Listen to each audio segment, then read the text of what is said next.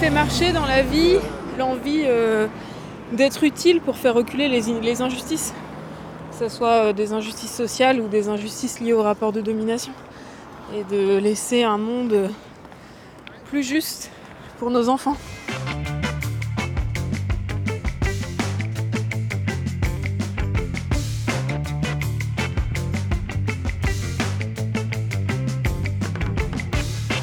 Bonjour, nous accompagnons dans la rue Sophie Binet, secrétaire générale adjointe de l'Union générale des ingénieurs, cadres et techniciens CGT.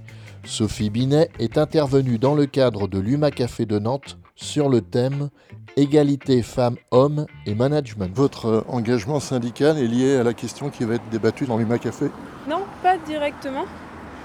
Mon engagement militant, il date... euh, J'ai commencé justement quand j'étais à Nantes, quand j'étais au lycée quand j'avais 15 ans.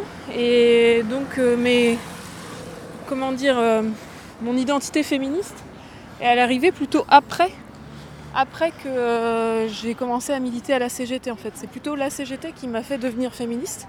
Pas parce qu'elle était machiste, bien au contraire, mais parce que justement, j'ai été confrontée à un féminisme syndical qui m'a intéressée et je me suis retrouvée en responsabilité sur cette question-là.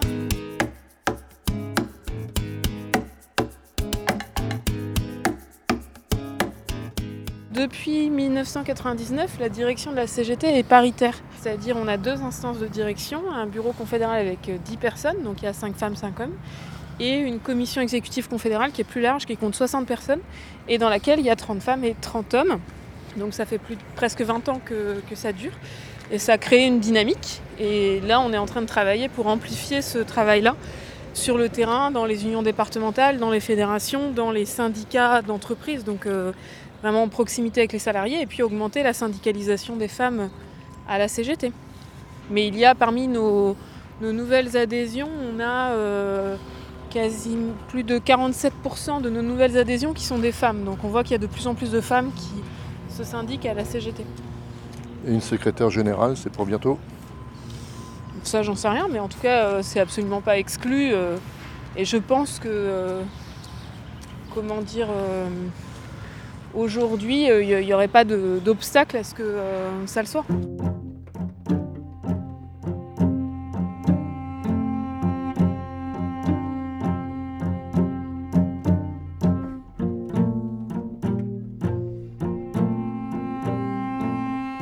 ne peut pas faire une mesure favorable aux femmes si on fait une mesure défavorable aux salariés. Tout simplement parce que l'écrasante majorité des femmes sont salariées et parmi celles-ci, elles sont nombreuses à être collées à ce qu'on appelle le, plancher collant. On parle du plafond de verre, mais il y a aussi le plancher collant. Et donc à être enfermées dans des boulots précaires et à être très majoritaires sur euh, les emplois occupés au SMIC. On parle des SMICards, on devrait parler plutôt des SMICardes, parce que c'est 60% des salariés payés au SMIC sont des femmes. Et donc bien sûr, quand par ordonnance on réforme le Code du travail et qu'on fait reculer les droits de l'ensemble des salariés, on fait reculer les droits des femmes. Et quand on mène une analyse un peu plus poussée sur euh, les mesures qui sont contenues dans cette réforme du, Code du travail, ben, on se rend compte qu'il y en avait euh, un nombre important qui pénalisait soit directement, soit indirectement les femmes.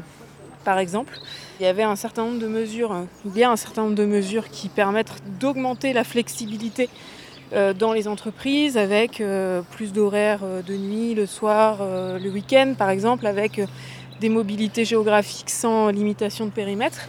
Ça, ça pénalise tous les salariés, mais ça pénalise plus particulièrement les femmes, puisqu'elles sont toujours en charge de 70% des euh, tâches domestiques. Elles sont à la tête à 80% des familles euh, monoparentales. Et donc, cette flexibilité imposée, elle conduit malheureusement des femmes à être face à un choix qui n'en est pas un, c'est-à-dire soit je ne m'occupe pas de mes enfants ou des personnes âgées dépendantes que j'ai à charge, soit je renonce à mon boulot.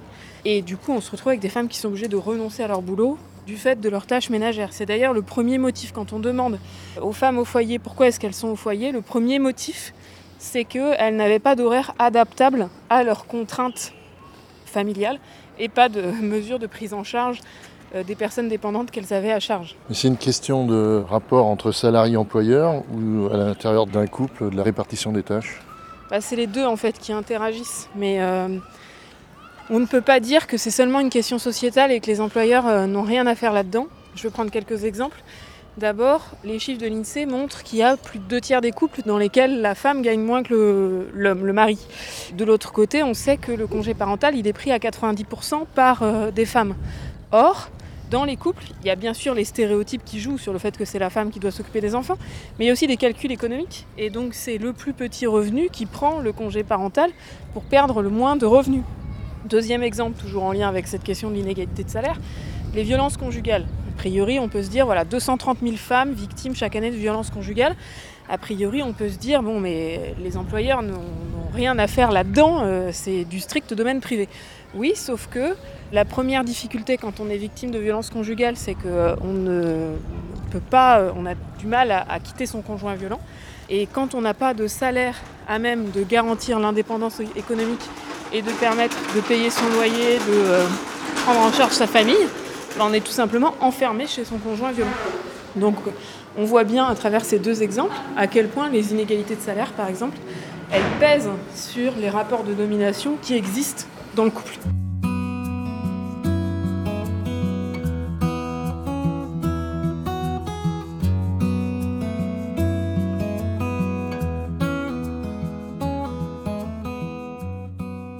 Quand on pointe l'inégalité de salaire entre les hommes et les femmes, c'est euh, par euh, type d'emploi ou euh, c'est une moyenne? La question c'est comment on compte effectivement. Donc les 26% d'écart de salaire, c'est au niveau interprofessionnel, quels que soient les types d'emploi et quel que soit le temps de travail. Donc il y a un certain nombre de, de variables structurelles qui expliquent cet écart, c'est-à-dire que les 26%, ils sont pour l'essentiel liés au fait que les femmes et les hommes n'occupent pas les mêmes emplois. D'abord la première différence, c'est qu'ils n'ont pas le même temps de travail, puisqu'il y a 30% des femmes qui sont sur des emplois à temps partiel. Alors ce qu'on a toujours expliqué traditionnellement, c'est que c'était un choix individuel des femmes pour pouvoir concilier leur temps, s'occuper de leur famille, etc. Ce qu'on constate aujourd'hui, on est très éloigné de ça, c'est que euh, le temps partiel devient la norme structurelle d'emploi dans un certain nombre de secteurs où dès l'embauche on recrute à temps partiel, même si les femmes n'ont pas encore d'enfants. Donc ça c'est la première chose. Et puis la deuxième chose, c'est que ces temps partiels qui normalement devraient être synonymes de plus de temps pour s'occuper de sa famille, en fait, pour notamment les femmes ouvrières employées, ces temps partiels, ils sont synonymes de plus de précarité et de flexibilité, avec des amplitudes horaires euh, dignes de 4 sup, avec je fais 2 heures le matin, 2 heures le soir, et puis au milieu j'ai un trou de 4 heures. Des horaires atypiques, donc euh, beaucoup de travail euh, le soir, le week-end, en horaire décalé. Et puis un salaire qui est à peine au-dessus du RSA à la fin du mois et qui ne permet absolument pas l'indépendance économique. Donc ça, c'est le premier facteur d'écart entre les femmes et les hommes, c'est la question du temps de travail, du temps partiel, qui est à la fois lié à l'inégale répartition des tâches ménagères, mais aussi lié à la structure des emplois dans lesquels les femmes sont concentrées, notamment tout ce qui est euh, travail à domicile, aide à domicile, euh, etc., qui sont de plus en plus sur des temps partiels fractionnés de plus en plus courts. Deuxième facteur d'inégalité, c'est euh, les écarts cumulés sur les carrières, le fait que les femmes n'aient absolument pas le même déroulé de carrière que les hommes, notamment du fait de ce qu'on appelle, nous, euh, le plafond de mer, le plafond de verre ou le plafond de mer, mais donc toutes les discriminations liées à la maternité qui empêchent les femmes d'avoir un, déroulé de carrière. Le troisième facteur d'inégalité, c'est euh, le fait que les femmes et les hommes n'occupent pas les mêmes emplois et que les emplois dans lesquels les femmes sont concentrées, les emplois du soin, de la santé, de l'éducation, de euh, l'assistance, de l'administratif, sont des emplois dans lesquels euh, les salaires sont moins élevés, dans lesquels les qualifications sont moins reconnues. Il suffit de reconnaître, de comparer le niveau de salaire de quelqu'un qui sort avec un BTS industriel avec celui de quelqu'un qui sort avec un BTS tertiaire pour voir qu'il y a un écart significatif qui fait que ces, filières de métiers ne sont pas reconnues au même niveau, alors que selon la loi, c'est un travail de valeur égale, parce que même niveau de qualification, même charge physique et nerveuse, même niveau de responsabilité. Donc on a besoin de revaloriser toutes ces filières dans lesquelles les femmes sont concentrées. Notamment, il y a eu le, mouvement là euh, récemment dans le, les maisons de retraite, les EHPAD, donc c'est euh, du personnel qui est à 90% féminin et quand on voit le niveau de salaire dans les EHPAD par rapport au, travail effectué, aux responsabilités exercées et au niveau de responsabilité, on mesure l'ampleur de la discrimination et des revalorisations qui sont nécessaires. En France, euh, les infirmières françaises font partie des infirmières les moins bien payées des pays de l'OCDE, par exemple, parce que leur bac plus 3 n'est pas reconnu. Et puis le, le dernier facteur, donc c'est le quatrième, c'est toute la part variable de la rémunération. Toutes les primes, les heures sup, etc. Ça, ça joue beaucoup chez euh, les femmes cadres, et c'est ça qui fait que plus on progresse dans les hiérarchies salariales, plus l'écart est important. C'est-à-dire que pour les femmes, non seulement il faut réussir à briser le plafond de verre, mais pour celles qui réussissent à le briser, à niveau de responsabilité équivalent, plus on progresse en responsabilité, plus l'écart est important avec des hommes qui exercent le même niveau de responsabilité. Pourquoi? Parce que la rémunération est beaucoup plus individuelle et donc liée à des critères euh, arbitraires et qui euh, souvent sont indirectement sexistes parce que par exemple repose sur du présentéisme, la capacité à avoir des réseaux, etc. Et donc ça, ça nous renforce la CGT dans notre bataille pour avoir euh, un cadre et des critères collectifs de rémunération et pas des choses qui soient totalement arbitraires et individualisées, soi-disant en fonction du mérite des uns et des autres, mais qui au final en arrivent à être extrêmement discriminantes et conduisent à individualiser complètement le collectif de travail. Une parité dans le recrutement dans les EHPAD, Ouais. ça pourrait être une réponse. Si on faisait le- la parité dans les métiers à prédominance féminine, ça aurait pour euh, impact d'estomper les écarts entre les femmes et les hommes, puisqu'il y aurait plus d'hommes qui exerce- exerceraient ces métiers et qui seraient, entre guillemets, payés comme des femmes, c'est-à-dire mal payés. Cela dit, en fait, ça fait longtemps qu'il y a des campagnes pour la faire, cette mixité, et les hommes ne viennent pas dans ces métiers, parce que tant qu'ils ne sont pas revalorisés, ils n'ont aucun intérêt à occuper des métiers qui sont aussi dévalorisés euh, financièrement et socialement. Donc nous, à la CGT, nous sommes bien sûr favorables à la mixité des métiers, mais elle passe par une revalorisation des métiers à prédominance féminine, salariale et sociale, et par, pour les métiers à prédominance masculine, qui sont occupés essentiellement par des hommes, par une réflexion sur les conditions de travail et l'organisation du travail, de façon à ce qu'elles puissent être mixtes. En fait, ce qu'il faut savoir, c'est que euh, depuis ces 20-30 dernières années, la mixité des métiers, elle a beaucoup progressé dans l'encadrement grâce à l'élévation du niveau de qualification, en fait que les femmes accèdent plus à l'enseignement supérieur que les hommes. Mais par contre, sur les métiers d'exécution, elle a plutôt stagné, voire régressé. Pourquoi? Parce qu'on refuse de parler des conditions de travail et qu'on refuse de revaloriser les métiers dans lesquels les femmes sont concentrées.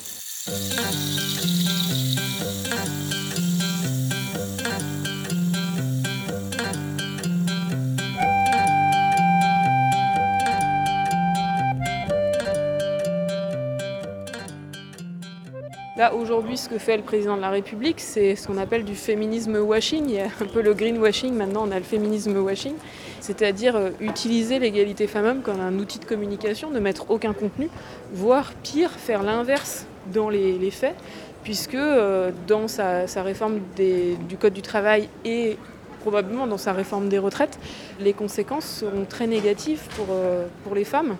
On peut développer, non? Dans la réforme du, Code du travail, les, conséquences sont très négatives euh, pour les femmes. Il y a bien sûr la question de la flexibilité imposée euh, qui est très nuisible pour euh, les femmes qui sont à 70% en charge des tâches domestiques et à 80% à la tête des familles monoparentales, donc qui n'ont pas la possibilité d'adapter leurs horaires, de travailler de nuit, le week-end, etc., alors que c'est des choses qui sont rendues possibles par les ordonnances. Il y a ensuite toute une série de mesures qui permettent de par accord d'entreprise d'avoir des mesures moins favorables que ce qu'il y a euh, dans la loi ou dans les accords de branche. Et parmi ces thèmes qui peuvent être moins favorables, il y a le sujet des droits familiaux. Les droits familiaux, c'est le congé paternité, le congé maternité, les congés quand on a des enfants malades, etc. Nous avons réussi à gagner euh, un certain nombre d'avancées dans beaucoup de conventions collectives. Par exemple, dans la convention collective de la banque, euh, le congé maternité, il est rallongé euh, de près d'un mois. Et bien avec les ordonnances, ça permet aux entreprises qui le souhaitent de s'exonérer de ces dispositions issues de la négociation de branche. Donc on voit que ça, ce sont des reculs extrêmement concrets pour les droits des femmes euh, sur le terrain. Nous accompagnons dans la rue Sophie Binet, secrétaire générale adjointe de l'Union générale des ingénieurs cadres et techniciens CGT.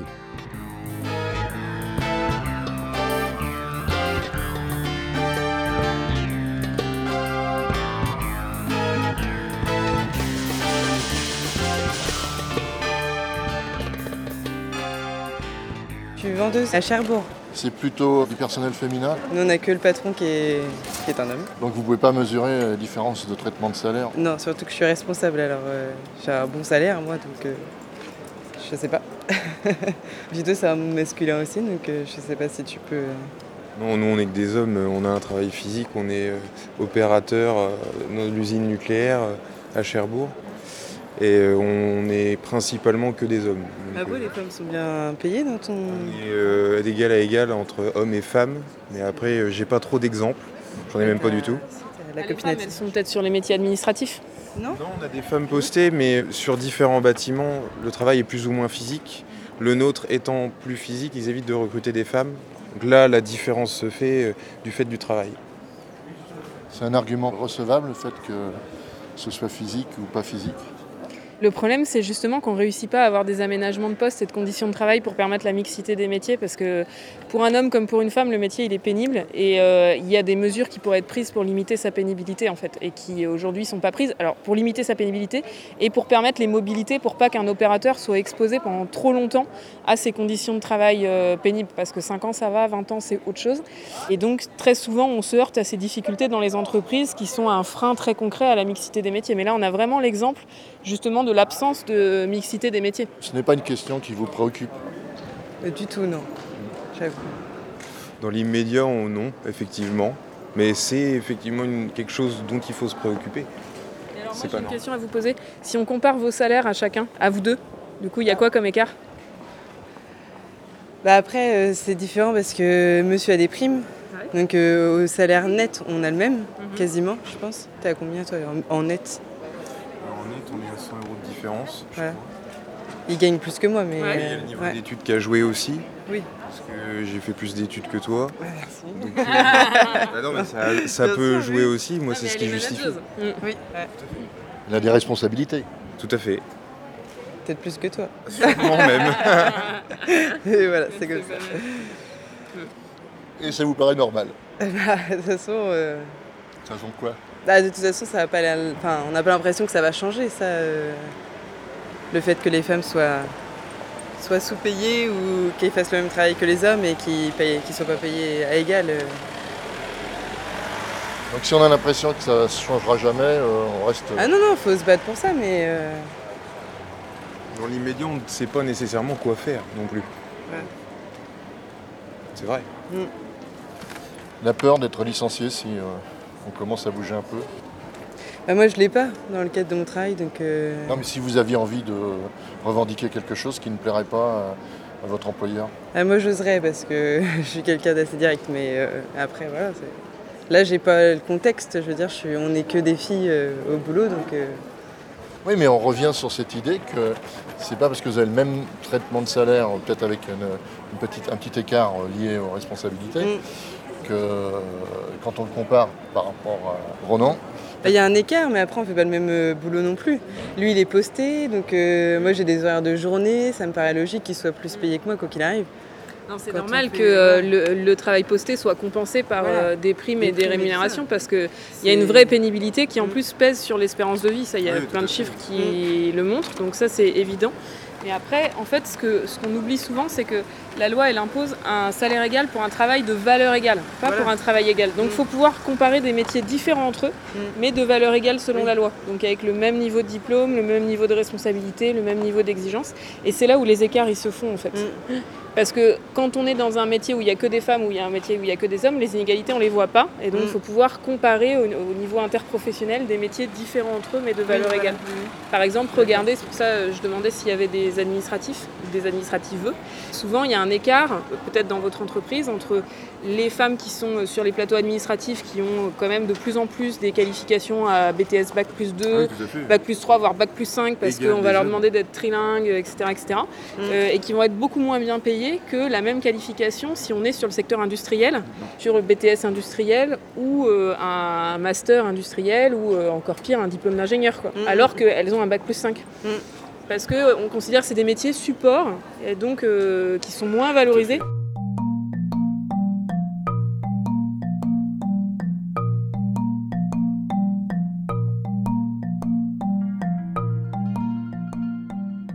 qui sont moins valorisés Alors que quand on regarde ce qu'elles font, en plus il y a une intensification du travail qui est très importante, c'est très transversal, très polyvalent. Euh, il y a des contraintes qui ne sont pas prises en compte. Oui, mais euh, dans le cadre administratif chez nous, je crois, je ne suis pas sûr qu'aujourd'hui elles sont à l'égal des hommes. Je ne vais pas m'avancer, mais je pense. Parce qu'on a eu les grilles des salaires il n'y a pas longtemps et justement ils montrent bien, ils, font, ils en font la pub. Du fait qu'il n'y a pas d'écart. Voilà. D'accord. Après, est-ce que toutes les données sont rassemblées? Je peux pas vous dire. Ça. En fait, ce qu'il faut regarder, c'est la part variable de la rémunération. Souvent, ils donnent juste le salaire de base. Oui, c'est ça. Et, bah, voilà. et souvent, l'écart, il se fait sur la part variable. Voilà. Mm. Donc, euh, on a l'impression qu'effectivement, nous sommes tous égaux. Après, est-ce que c'est vrai? L'illusion de l'égalité, c'est la première chose qu'il faut casser pour faire progresser euh, le- les droits des femmes et l'égalité femmes-hommes. Mm. Mm. Mm. Bah, surtout sur un gros site. Enfin, ça paraît aberrant que les femmes et les hommes ne soient pas payés euh, à la même. euh, Oui, d'égal à égal, oui.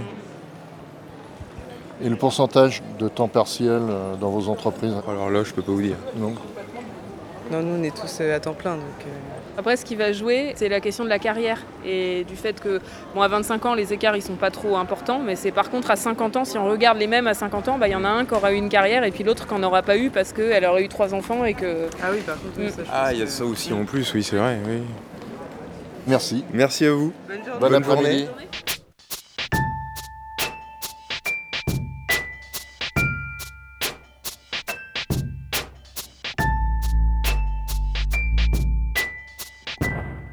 Voudrais vous faire rebondir sur la remarque euh, de la jeune femme. On n'y peut rien. Ah, ça, c'est pas vrai, on y peut beaucoup. La première chose, c'est que aujourd'hui, pour une entreprise, c'est moins coûteux de discriminer que de respecter la loi. Donc ça, c'est déjà un énorme problème. C'est qu'il n'y a quasiment pas de sanctions pour les entreprises qui discriminent. En fait, aujourd'hui, dans la loi française, il y a seulement une obligation de négocier sur l'égalité femmes-hommes. Donc c'est juste une obligation de moyens.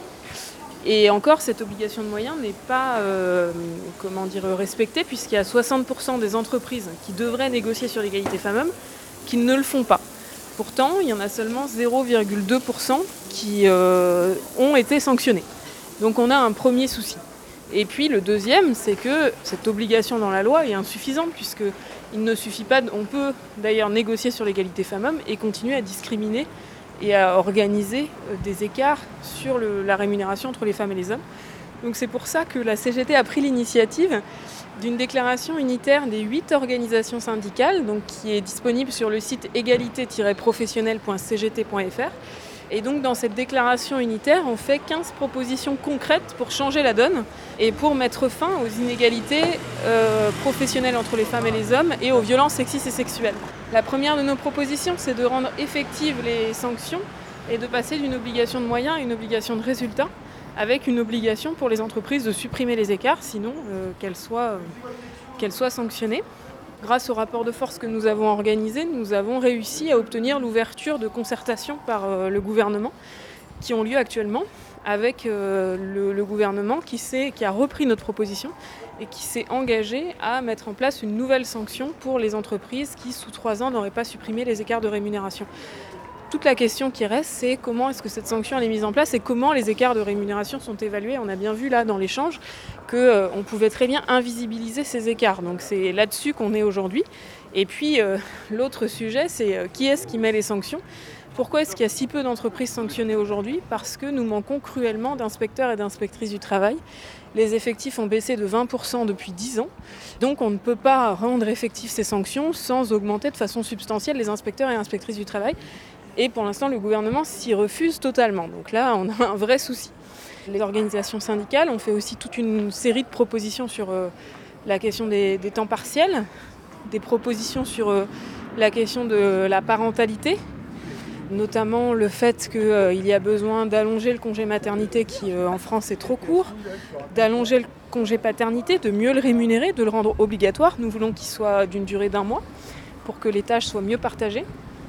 Nous voulons aussi que le congé parental soit mieux rémunéré parce que c'est euh, le fait qu'il soit rémunéré en pourcentage du salaire, c'est un levier pour qu'il soit mieux partagé. Sinon, euh, aujourd'hui, le congé parental, il est vraiment rémunéré, enfin, c'est même pas une rémunération. C'est une, une indemnisation euh, qui est très proche du RSA. Et donc, euh, c'est- très insuffisant pour, euh, pour vivre. Et du coup, c'est les calculs économiques euh, jouent à plein. Donc jamais un homme cadre, enfin, ou très rarement, un homme cadre ne pourra se mettre en congé parental. Et puis toujours sur la question de la parentalité, bon, le, problème clé c'est euh, quelle prise en charge de la petite enfance et des personnes âgées dépendantes. Et là, on a besoin d'un investissement public massif pour créer les 300 000 places d'accueil qui manquent encore pour euh, la petite enfance. Et puis prendre en charge nos aînés. On sait que la population est de plus en plus vieillissante. On ne peut pas faire comme si cette question n'existait pas. Aujourd'hui, de fait, la prise en charge des personnes âgées, elle s'organise essentiellement de façon informelle et bénévole, euh, et comme d'ailleurs les enfants, hein, par les femmes, que ce soit par les mères ou par euh, les grands-mères. Et donc investir dans le secteur des soins, dans la prise en charge de la petite enfance ou des personnes âgées dépendantes, bien sûr que ça coûte en termes d'investissement public, mais derrière ça rapporte beaucoup plus parce que ça permet de libérer les femmes de ces tâches euh, ménagères, parce que ça permet de créer de nouveaux emplois, parce que ça permet de créer des emplois de qualité, là où aujourd'hui c'est essentiellement des emplois précaires, hyper fractionnés, avec des temps partiels très courts. Euh, et donc ça, c'est un enjeu majeur de, politique publique. Nous avons au niveau de hum, la Confédération syndicale internationale, c'est euh, la confédération qui rassemble tous les syndicats du monde. Nous faisons une grande campagne justement qui s'appelle Investir dans l'économie des soins, où on a chiffré qu'avec un investissement de 2% du PIB, c'est-à-dire à peu près ce que représente le pacte de responsabilité en France qui n'a créé aucun emploi, eh bien on pourrait créer des millions d'emplois dans tous les pays du monde et avoir une mesure qui euh, soit déterminante pour euh, l'émancipation des femmes. Et puis euh, le dernier volet de nos propositions, c'est sur la question des violences sexistes et sexuelles au travail, où il y a besoin de mettre le paquet sur les politiques de prévention. Aujourd'hui, il y a une obligation générale de prévention qui incombe à l'employeur, mais c'est un peu comme l'égalité professionnelle, il n'y a pas de sanction qui va avec. Donc il y a une pétition de principe, pour ceux qui ne la respectent pas, il n'y a pas de problème. Donc là, c'est déjà un, premier souci. Donc nous demandons à ce qu'il y ait des sanctions systématiques pour les employeurs qui n'ont pas de plan de prévention sur les violences sexistes et sexuelles. Nous faisons ensuite une proposition toute simple mais qui pourrait être très efficace, celle de rendre obligatoire sur tous les lieux de travail, chaque année, une heure annuelle de sensibilisation de l'ensemble du collectif du travail sur la question des violences sexistes et sexuelles. On rassemble tous les salariés et on explique ce que c'est que du harcèlement sexuel, ce que c'est qu'une agression sexuelle, ce que c'est qu'un viol. Ça fait toujours du bien de redéfinir parce que souvent euh, on ignore ou on fait mine d'ignorer qu'une main aux fesses c'est une agression sexuelle par exemple. Donc on définit euh, ce que c'est que les violences sexuelles, on définit ce que risquent ceux qui euh, les commettent on définit aussi et on explique quelles sont les mesures de protection pour les victimes ou les témoins qui font état de ces violences et quelle est la procédure à suivre dans l'entreprise. C'est tout simple, mais ça permettrait de mettre fin à la tolérance sociale sur laquelle prospèrent euh, les violences et de faire en sorte que la honte change de camp. C'est-à-dire que quand ces violences se produisent, Aujourd'hui, c'est la victime qui est isolée. Et bien demain, avec ces sensibilisations collectives, que ce soit l'agresseur qui tout de suite soit montré du doigt et isolé par le collectif du travail, et la victime qui soit entourée de façon solidaire. Et puis, euh, nous proposons aussi toute une série de mesures de protection des victimes et d'accompagnement. Il nous semble indispensable qu'il euh, y ait des représentants du personnel qui soient formés et qui aient les prérogatives nécessaires pour euh, être référent euh, contre les violences et contre le harcèlement et qui puisse accompagner les femmes si euh, elles sont victimes dans, l'entreprise. Et nous pensons aussi qu'il y a besoin d'adopter des mesures pour protéger l'emploi des femmes victimes de violences conjugales. Pourquoi? Parce que très souvent, la première conséquence quand on est victime de violences conjugales, c'est qu'on perd son boulot, parce qu'on n'arrive pas à l'heure, parce qu'on n'est pas présentable, parce qu'on n'arrive plus à se concentrer, etc.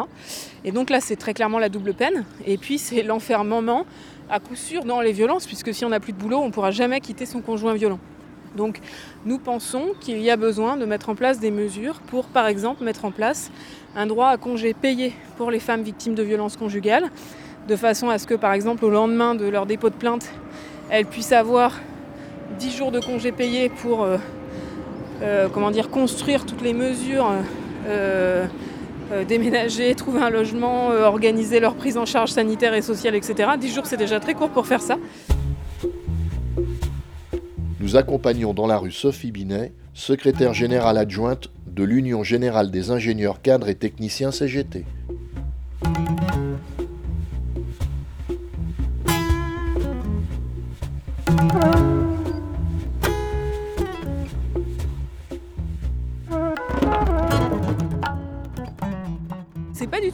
En fait, euh, c'est 10 jours de congés payés pour euh, les femmes victimes de violences conjugales. C'est ce que l'Australie a mis en place depuis plusieurs années. Et le Canada, euh, grâce à la bataille des, des syndicats canadiens, est en train de mettre en place une mesure de ce type. Alors pour l'instant, ils en sont à 5 jours de congés payés pour les femmes victimes de violences conjugales. C'est déjà une première avancée intéressante que nous voudrions voir adoptée en France.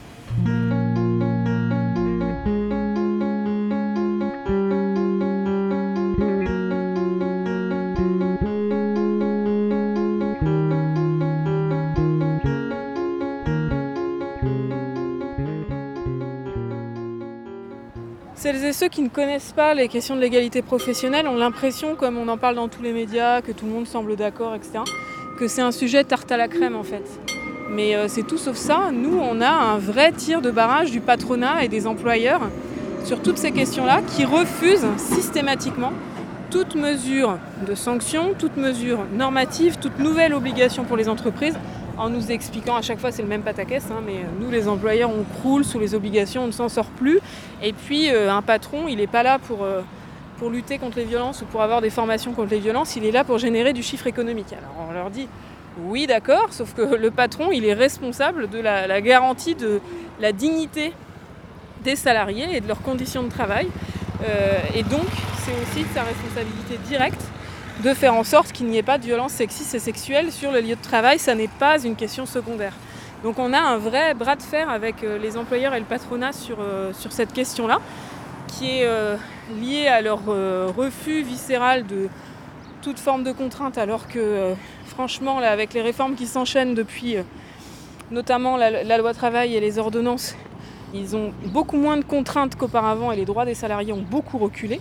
Et puis la deuxième chose, c'est que bien sûr, l'égalité professionnelle, quand on part de 26% d'écart de salaire, bah, ça coûte cher.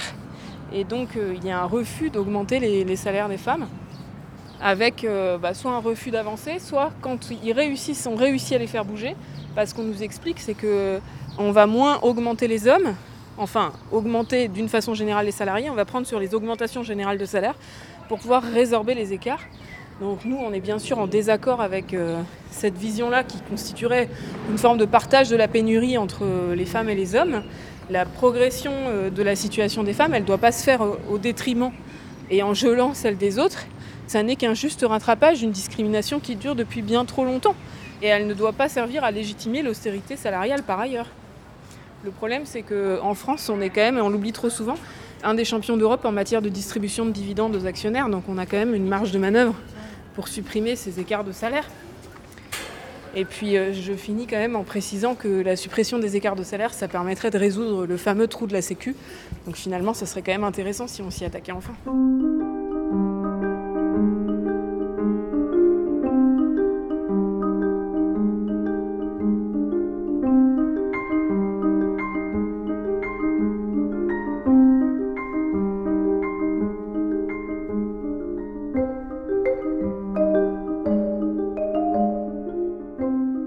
Merci à Sophie Binet, secrétaire générale adjointe de l'Union générale des ingénieurs cadres et techniciens CGT, et merci à Elina.